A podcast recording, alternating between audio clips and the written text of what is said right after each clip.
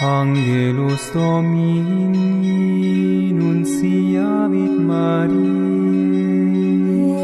et concepite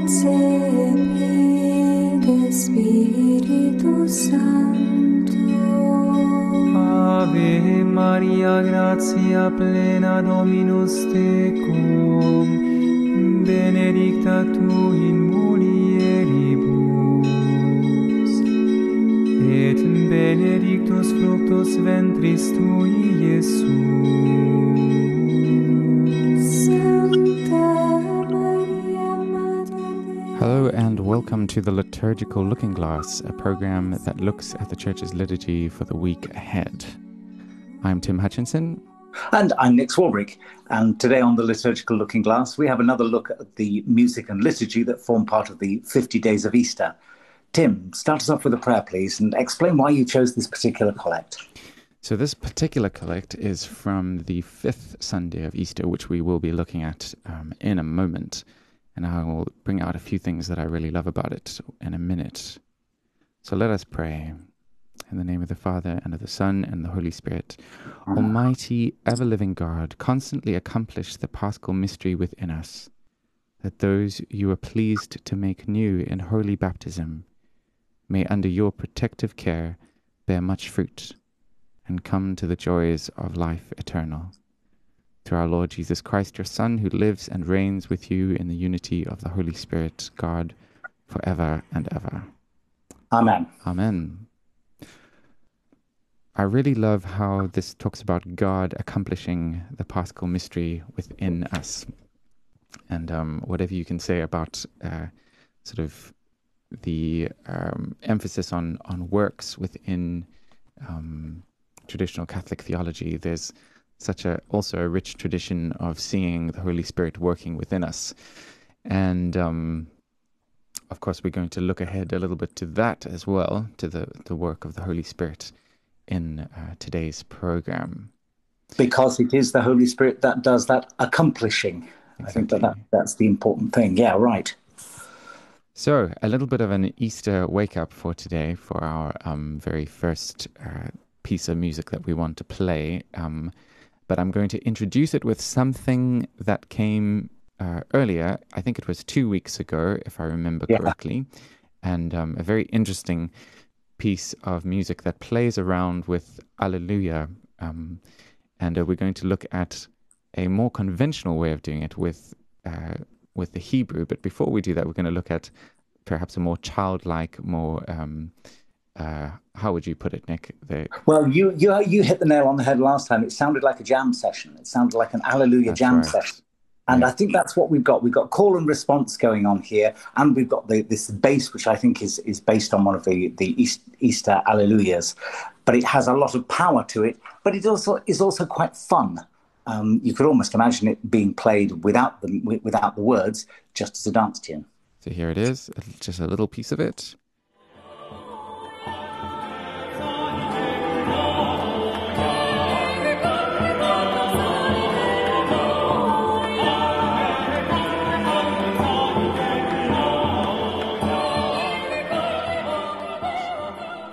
And uh, what makes that so interesting is how they've sort of broken up the Alle... Luia and placed the Psaliter, Psaliter cum Luia in the middle of it. Um, and you see actually people doing this in English as well in contemporary worship music, which I think is is quite um, interesting and, and, and not a little bit funny as well. Um, but we're going to go on to see how this is done similarly, but with a more grammatical um, accuracy in uh, the the Hebrew tradition. And uh, it's go we, we're using a piece from a, a group called Miqedem, which we played, a group that we played some music from uh, last week. And um, I'm going to say a few things about it once once we come once we've heard it. It's from Psalm one hundred fifty. So the last psalm, that great psalm, all about all the musical instruments and everything that lives and that breathes, giving praise to the Lord.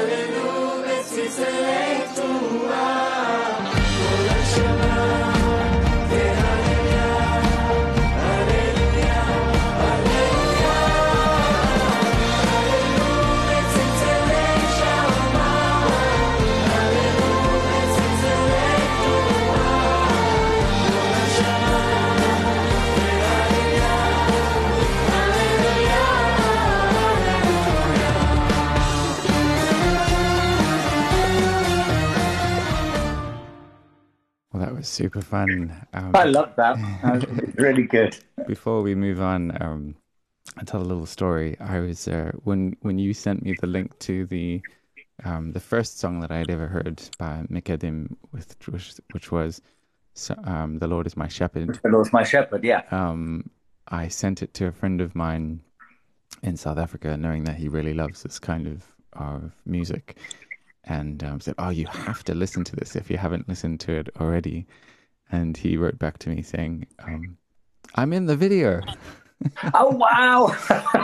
um, but uh, it turns out he he got he made a mistake, and it, this was the video that he was in, the one um, Psalm one hundred fifty. So it was one of those lockdown uh, quarantine projects where they invited people from all over the world to um, to play. So shout out to to Brandon and Mandy in South Africa, who playing the I think they're playing the guitar and the um, bouzouki at the end there. Um, excellent, excellent. I'd like to know actually how they how they manage it, because they're quite clearly within a folk tradition. But how you coordinate people all around the world to do that? You can't do it by jamming. You can't do it by just making no. it up. There must have been a lot of rehearsal, and also I suspect a lot of written music as well to get. For example, those modal bits where the Alleluia goes down into sort of what we think of as mode two. I, I think that, that must take a lot of practice. Mm. So kudos to them. I think that's great. Mm. And I recommend anyone uh, to, to look it up. Uh, Miqedem is spelled M I Q E D E M. And um, we also have this on our on our webpage, um, all the links to, to these uh, sites and things. Um, because watching it with the um, people dancing and singing and playing all kinds of strange instruments, and then you get to also see the translation of the of the words underneath, and it's very powerful. Very well, good. It reminded me, listening to how joyful and also how energetic it was, reminded me of the story of David dancing in front of the Ark of the Covenant, and his wife saying, "Oh, you look such a twit doing that." He says, "I don't care." And actually what he says is, "I don't care. The ladies love me." It's it's it's quite a, um, it's almost a comic story about David, but it shows something about how he's actually far more um, able to give himself to the dance than perhaps I I am. I'm I've got some embarrassing dad dancing coming up, and I think I'd like uh, I'd like the King David to be by my side while I have to have to do that. Is that a, a wedding that you're? you're I've got my daughter's ah, wedding. Right, okay. Yes. So let's move away from embarrassing dad dancing and thinking about some singing, if that's yes, okay. Let's do that. Um, Sunday five is the one that we've got coming up, Sunday five in Easter time. And it's like whoever chose these antiphons, whoever wrote them, couldn't get away from the idea of singing in joy to the Lord. So we've got another text here, Cantate Dominum Canticum Novum, sing to the Lord a new song, Alleluia. For he has worked wonders, Alleluia. He has shown his justice in the sight of the nations, Alleluia, Alleluia. Deep breath, and let's hear the Vienna Hofburg Cappella singing the Cantate Dominum Canticum Novum.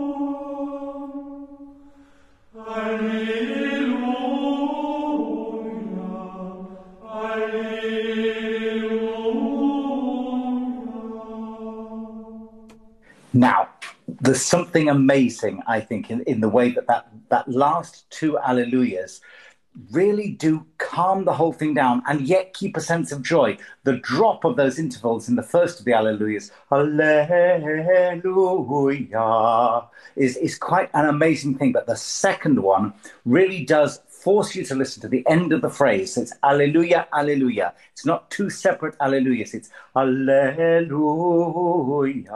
Alleluia. There's a real sense of ending there and a real sense of grounding. I think it's a brilliant piece of music. And it's very nice to hear it right after hearing the the Hebrew version of it, because you, you're hearing two completely instantiations of this ancient call, uh, cry of praise.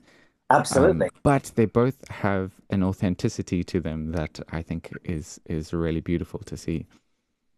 Uh, yes, it's interesting how often that phrase, sing to the Lord a new song, comes up in the Psalms. Mm-hmm. A new song, a new song, a new song, which perhaps at the time for the original audiences was a way of saying, here is a new piece of music. Mm. But actually, as time has gone on, we've got to think about, what do we mean by a new song? We're singing classical Hebrew, and then we're singing some, some Latin. How are these new? They're new because the Holy Spirit makes them new in our hearts. And that's, you know, the theo- theology behind keeping singing these things. Yeah. So moving on from there, I think a third voice that we've got is um, the is from the album Ubi Caritas, a canon from Jacques Beltier in Tezé. It is, again, the Cantate Domino, sing to the Lord, sing joyfully to God, Alleluia. These are complex pieces of music. They require a bit of practice. But once you've got a congregation ready to do a little bit of singing in rounds, the rest of it can be added in really remarkably easily. Uh, certainly we found that at, at the, the nine thirty at Blackfriars in Oxford. Doing these things does work, but they do require a little bit of forethought. Mm-hmm.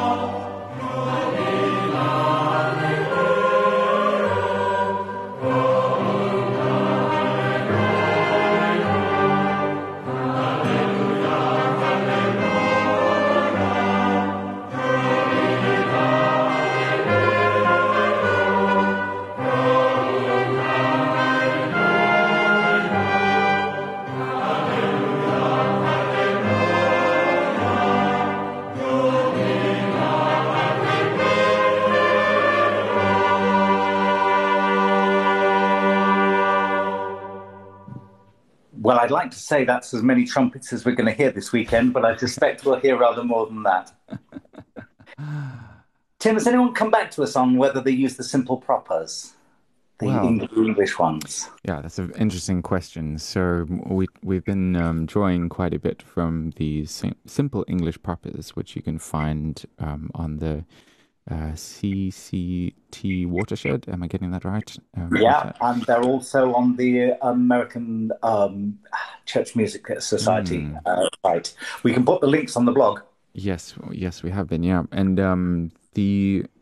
Or haven't got back. We haven't had anyone get back to us. So please do if you if you are using them. But interestingly, just under my nose, I know of someone who has used them, and that's the little parish choir that I've been singing in. Um, although it was uh, before lockdown and before I joined them. Um, ah, but, you see, I was about to accuse that, you of that being your influence, that they'd gone in for those. Well, I have I have suggested it, and it looks like we may use them for Pentecost Sunday. So I Look. will. get back to you on, and tell you how that went. Um, they said that one of the problems was that they it ended up taking a lot of time to learn, which I find quite uh, interesting because they're not difficult. So I think it, it comes with probably just getting used to reading plain chant. Um, but let's not go into into that, shall we? But given that they are there um, in recorded versions, we're going to hear the, the one for the fifth Sunday of Easter in a minute.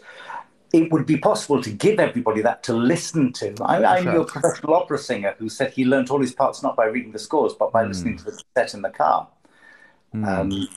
And I think that listening and listening and listening is probably a, a good way of learning chant anyway. I like the story about the opera singer. That's encouraging. Well, here we go. We're going to listen to the, the fifth Sunday of Easter um, from the Simple English Propers. And this is the introit. Sing to the Lord a new song, Alleluia. For the Lord has accomplished wondrous deeds, Alleluia. He has revealed his justice in the sight of the Gentiles. Alleluia, Alleluia. His right hand and his holy arm have brought salvation. He has remembered his merciful love and his truth for the house of Israel. Sing to the Lord a new song, Alleluia. For the Lord has accomplished wondrous deeds, Alleluia. He has revealed his justice in the sight of the Gentiles, Alleluia, Alleluia. What's lovely about that is the way that it has this sort of stepwise movement upwards, you know, but very gently. Yes, kind of yes. Almost... It's not close to the Gregorian original, um, but I still think it does work as a, as a piece of a piece of chant within the same idiom. Yeah, and I almost have I have respect for that. You know, I think sometimes you can force the, the English version to sound like the the Latin version um, just for the sake of it, but um, yeah. different languages need to be approached differently, I think. Latin Latin emphasis on each word is going to be different than most most of the cases that you get that in English, and you're going to end up end up if you're not careful with strong words like song in English um, not having the same uh, emphasis as they, they need to have, because canticum is a longer word and is hidden behind the adjective. It's always going to be more complicated mm. than it looks. Yeah, yeah, too true. So we're going to look now at. Um, This Alleluia Christus Resurgens sung by In Dulce Jubilo, and um, we want to emphasize how these uh, long melismas, that means a uh, a melody that takes just one syllable and sort of draws it out, um, plays in this case on the word mors, or the syllable mors, and on the tur of um, uh, dominabitur, and um, do you have something uh, that you wanted you wanted to bring out how this this uh, relates to the Victime Pascale, Nick? Yes. It, one of the things that's often said about sequences is that they were there for, for young young singers, young monks or uh, or novices to hear uh, how these long uh, jubilus, the, the long jubilus, the long trail, the long melisma uh, works. So you've got ah, at the beginning of the Alleluia. And people said, well, they, they put words to them so that people will try and remember them. This is one that actually does work like that. So you've got Victime Pascali Laudes. It works as a, a way of doing it. It doesn't work with all sequences. I'm not always wholly sure of how these things work. And of course, the Victime Pascali uh, comes quite a few weeks before this occurs in the in the. Um, list of Alleluias that we've got to sing over Easter time. But in any case, listen to it. You've got a surprising emphasis on the word death, on mors, but then, of course, it's followed by non dominabitur, will, you know, does not have dominion. And I think that that's a an interesting um, way of playing with word and text. You'll hear that what happens in the uh, the mors is that the cantors really go to town on the uh, the uh, embellishment that they've got, but the dominabitur echoes the Alleluia from the beginning, and that's the pattern of an Alleluia when you hear it. That the second piece of embellished work actually e- um, echoes the Alleluia that we we begin with. So here we go: the Christus resurgens, Christ rising from the dead, now will not die again. Um, uh, death has no more power over him.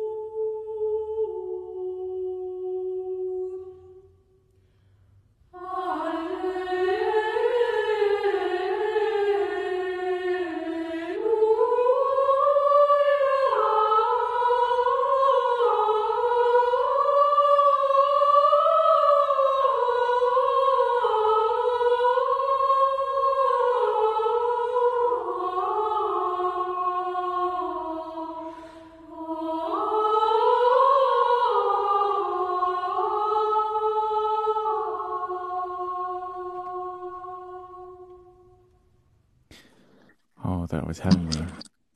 Absolutely amazing. And what what a hard job the breathing is on that. I don't know if you heard yeah. that the, the cantoress gave us a, a sharp intake of breath towards the end of that. She was really struggling, but she did it. She held her pitch and she she she kept her nerve as well, which is the other important thing with those long those long melismas. Yes, it, it, it's a, there's the danger of making it sound really laboured, but I didn't get that feeling at all no. at any point in that. No, her voice was singing up into the clear story of wherever they were singing. You got the echo back. You got the whole church, the whole building, the whole body of Christ uh, singing along with her. And I mm. thought that was amazing. So as we've um, mentioned in the, the blog that we're keeping alongside this, um, this program, we're going to now start looking towards the uh, leaving, and that's in inverted commas, of Jesus as the promise of the Holy Spirit comes. And um, here we have William Byrd's Non Vos Relinquam, sung by King's College um, Choir in Cambridge here under Stephen Cleary. And um, listen to these alleluias that are sort of come right in, almost as if the composer had a very limited amount of space on his page and just wanted to fit in as many as they can, sort of clamoring for, for a chance to be heard. Uh, quite a remarkable um effect that they that they give. So here's William Byrd's Non Vos Relinquam.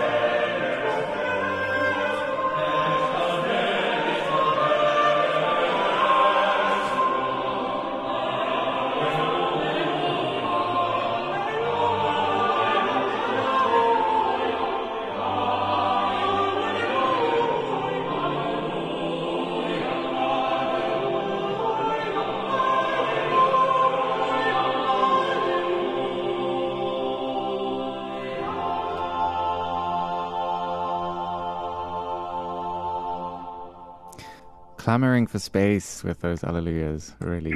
Yes. It's great. And um, so also in the sort of uh, spirit of, of looking forward to Pentecost, um, we're going to give you a little taster of a sequence. Sequences are something that we spent a bit of time on. Um, it was two weeks ago, am I right? Yeah, um, I think it was. And we we... I suppose we both felt a little bit bad about not doing this at Easter time. Mm-hmm. So now let's have the Pentecost one in good time. And we'll listen to this this week. And then over the next couple of weeks, we'll look at various aspects of this magnificent, magnificent piece of spirituality. Veni Sancte Spiritus, et emite Cevelitus, lucis tuoe radium. Veni pate pauperum, veni datum onerum, veni lumen cordium. Consolator optimendo volcis vos animi mei, dulcere frigere verium, in labore requies, totem piries, infletum solatio. O lux vivevate vissima, repleve cordis intima, tuvo vorum fide veveliu, sine tuo nomine, nihil est in homine, nihil est in oxio. Lava quod est subordidum, riga acorde saridu, san acorde sarciriu, flecte quodes rigidum, fove quodes rigidum, rige quodes devium, datuis fidelibus in te confidentibus, sacrum septenarium, avitutis meritum, da salutis exitum, da perenne gaudium. Amen. Alleluia. Do you want to tell us why you chose the Dominican one first, Nick? Okay. Uh, yes, those of you that are uh, aware of how that the tunes work there will have noticed that there's slight variations in the melody. I wanted to uh, play you the, the version sung in the Dominican tradition, partly because of the story of uh, the Veni Sancte Spiritus. It's very possible, it's had a number of people um, attributed as the author to it, but the most likely, according to modern scholarship, seems to be Stephen Langton, the Archbishop of Canterbury. And in twelve twenty-one, the Dominicans, on first arriving in England, gave, them, gave themselves straight over to Stephen Langton, who challenged the leader of the Dominicans, a, a, a Dominican called Gilbert de Frenet, to preach in church on that same day instead of him. So Stephen Langton says, OK, if you're the, the order of preachers, you have a go. Show me what you can do. And the Archbishop was so impressed that uh, the friars enjoyed his patronage for the rest of Langton's life. Go, they go on to be a major force politically. They're in the court. This is one of those key moments. And I can't help thinking that maybe when he heard Gilbert de Frenet talk, Stephen Langton realised that there was something that he had in common with this man. And here we have Stephen Langton at his most uh, introspective at one level, at his most theological at another, where he's talking about the role of the Holy Spirit in the church. I think it was worth joining the Dominicans and Stephen Langton together at that point. But of course, we're going to hear more from uh, Archbishops of Canterbury over this weekend. I think it's time to move on to the coronation, yes, which is looming over the programme, and we haven't mentioned it that much. It is. Have we mentioned it at all? I wonder. I don't think we have. So, uh, yes, coronation. Um, we're about to have a king crowned. And um, I think it's worth mentioning how historic this moment is, not just because of the fact that we haven't had a coronation in such a long time, um, but also because this will be the first time that cl- Catholic clergy are actually going to be involved um, since the Reformation. So for Queen Elizabeth the Second's coronation, uh, there were representatives of the Pope who joined the procession but did not enter the Abbey Church. Um, so this time there are a number of uh, people involved, including um, uh, Cardinal Vincent Nichols. Um, and um, obviously we would love to be able to play some of the music from it, but uh, as one would imagine, everything has been kept very closely under wraps and um, will only be revealed on the day. Uh, so we might be able to look retrospectively at, at some of them in the next episode of The Liturgical Looking Glass. And it's it's not um, inappropriate to do this because it is a liturgical uh, celebration. It's it's this is not just a... Uh, it, it in fact... Um, Maybe you know a little bit about that, Nick. This I'm not a, a subject of, of the king.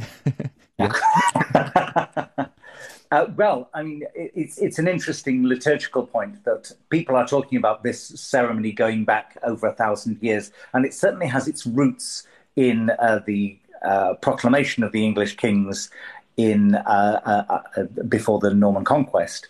Francis Young on Twitter, if you want to follow uh, anyone on this, Francis Young is very good on this and actually has a link at one point to the briefing paper on how you organise a, cor- a coronation, which mm. I spent a happy hour reading yesterday. Wow.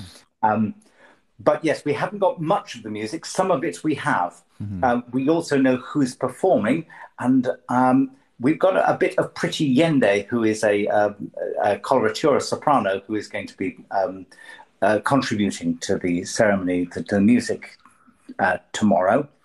Uh, this That's is right. a very secular piece of music, but it is it, it's the the great aria um, that the, uh, the the main heroine has to sing, Sempre Libera, uh, from La Traviata. Let's just hear a little bit of Pretty uh, giving it her all.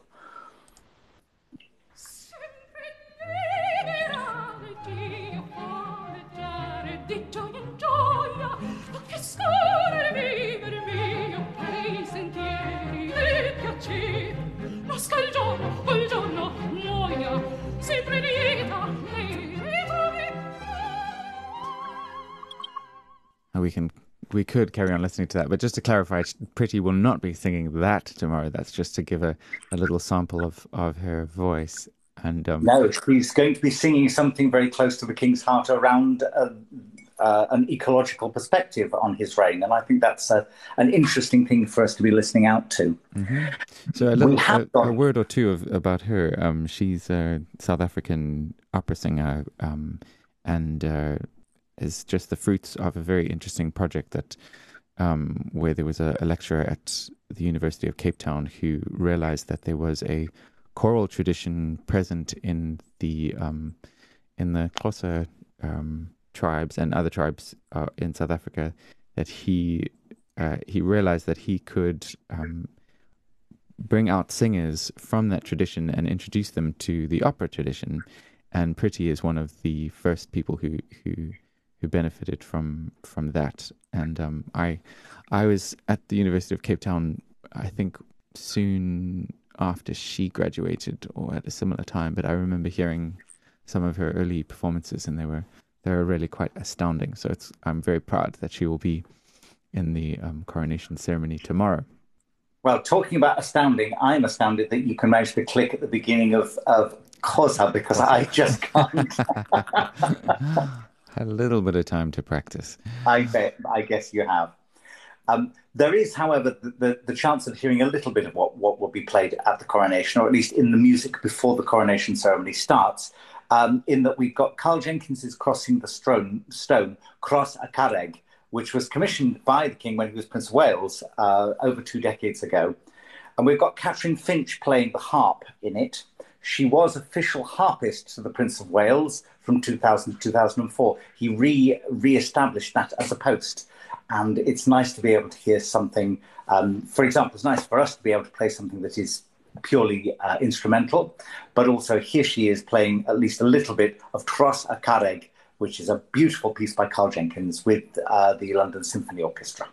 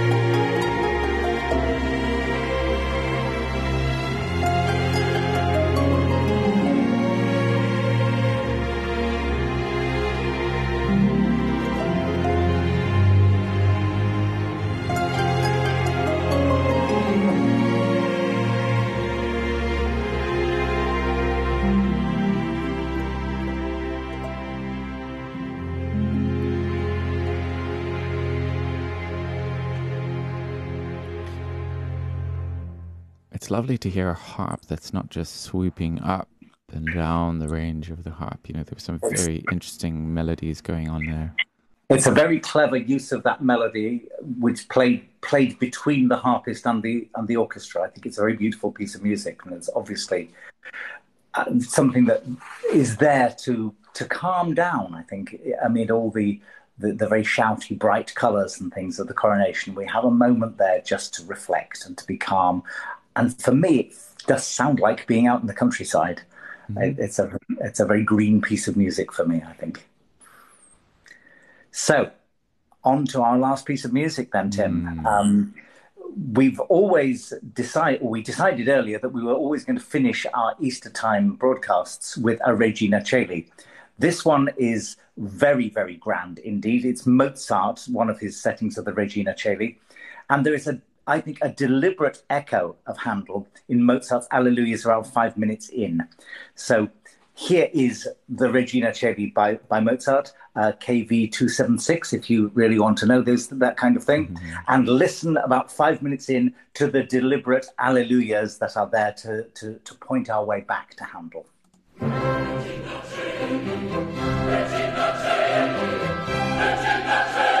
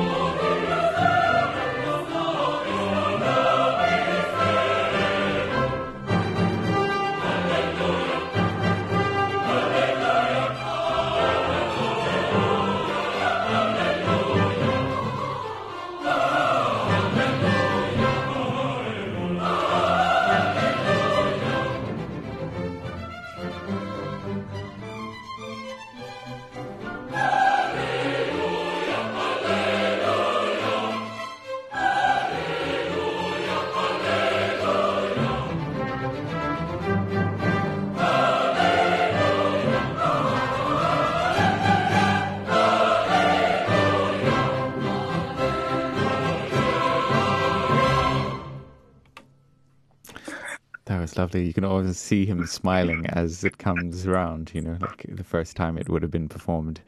I'm, I'm no expert on Mozart, but I have a feeling that he did an arrangement of the Messiah.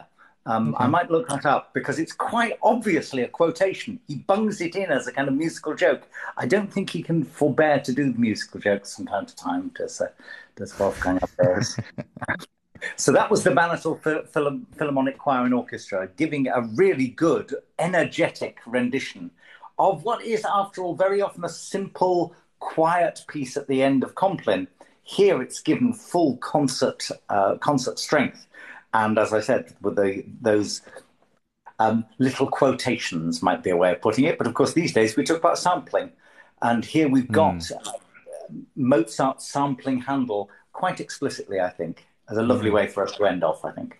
Yeah, well, the jazz tradition still uses the words uh, quote, quotation, quoting. Um, ah, right. Is, you'd always uh, kind of in solos and things like that. You would um, do quotations from solos that other people would know from the masters. Um, so it's a tradition still kept alive. Um, oh, it's great. Yeah, so we we will try and uh, end off our programs with Regina Celi's, as we mentioned, and um, yeah, not many more to go, it must be said. That's but true. There's a very nice Scarlatti Salve Regina, which is on the horizon for me. Oh, good! Looking uh, forward to that. Um, yes, and so that brings us to the end of today's episode of uh, the Liturgical Looking Glass, and we thank you for listening. And um, this will also be available as a podcast. And there are rebroadcast times as well, which you can find on the Radio Maria website. Um, and if you have any suggestions um, or feedback that you want to send to us, you can do that using the Radio Maria email address, which is info at radio maria england dot u k. And um, if you just title that The Liturgical Looking Glass, Nick and I will pick it up. Um, That's but, great. Yeah, thank you very much, Nick, for... Um, Always. Well, thank you, Tim. I think we've had a great a, a great look at some a very wide range of, in, uh, of instrumental and choral pieces of music this week. I think it's gone. Uh, we, we've chosen very widely this time, and next week, of course, we've got not only the Sunday to do, but we will also have Ascension Tide to look at. Mm, yes, looking forward to that. Yeah. All right. So until next time, um, thank you and goodbye. Goodbye. God bless. Angelus Domini nunciavit Mariae et concepit de Spiritus Sancto. Ave Maria, gratia plena, Dominus tecum, benedicta tu in mulieribus, et benedictus fructus ventris tui, Iesus.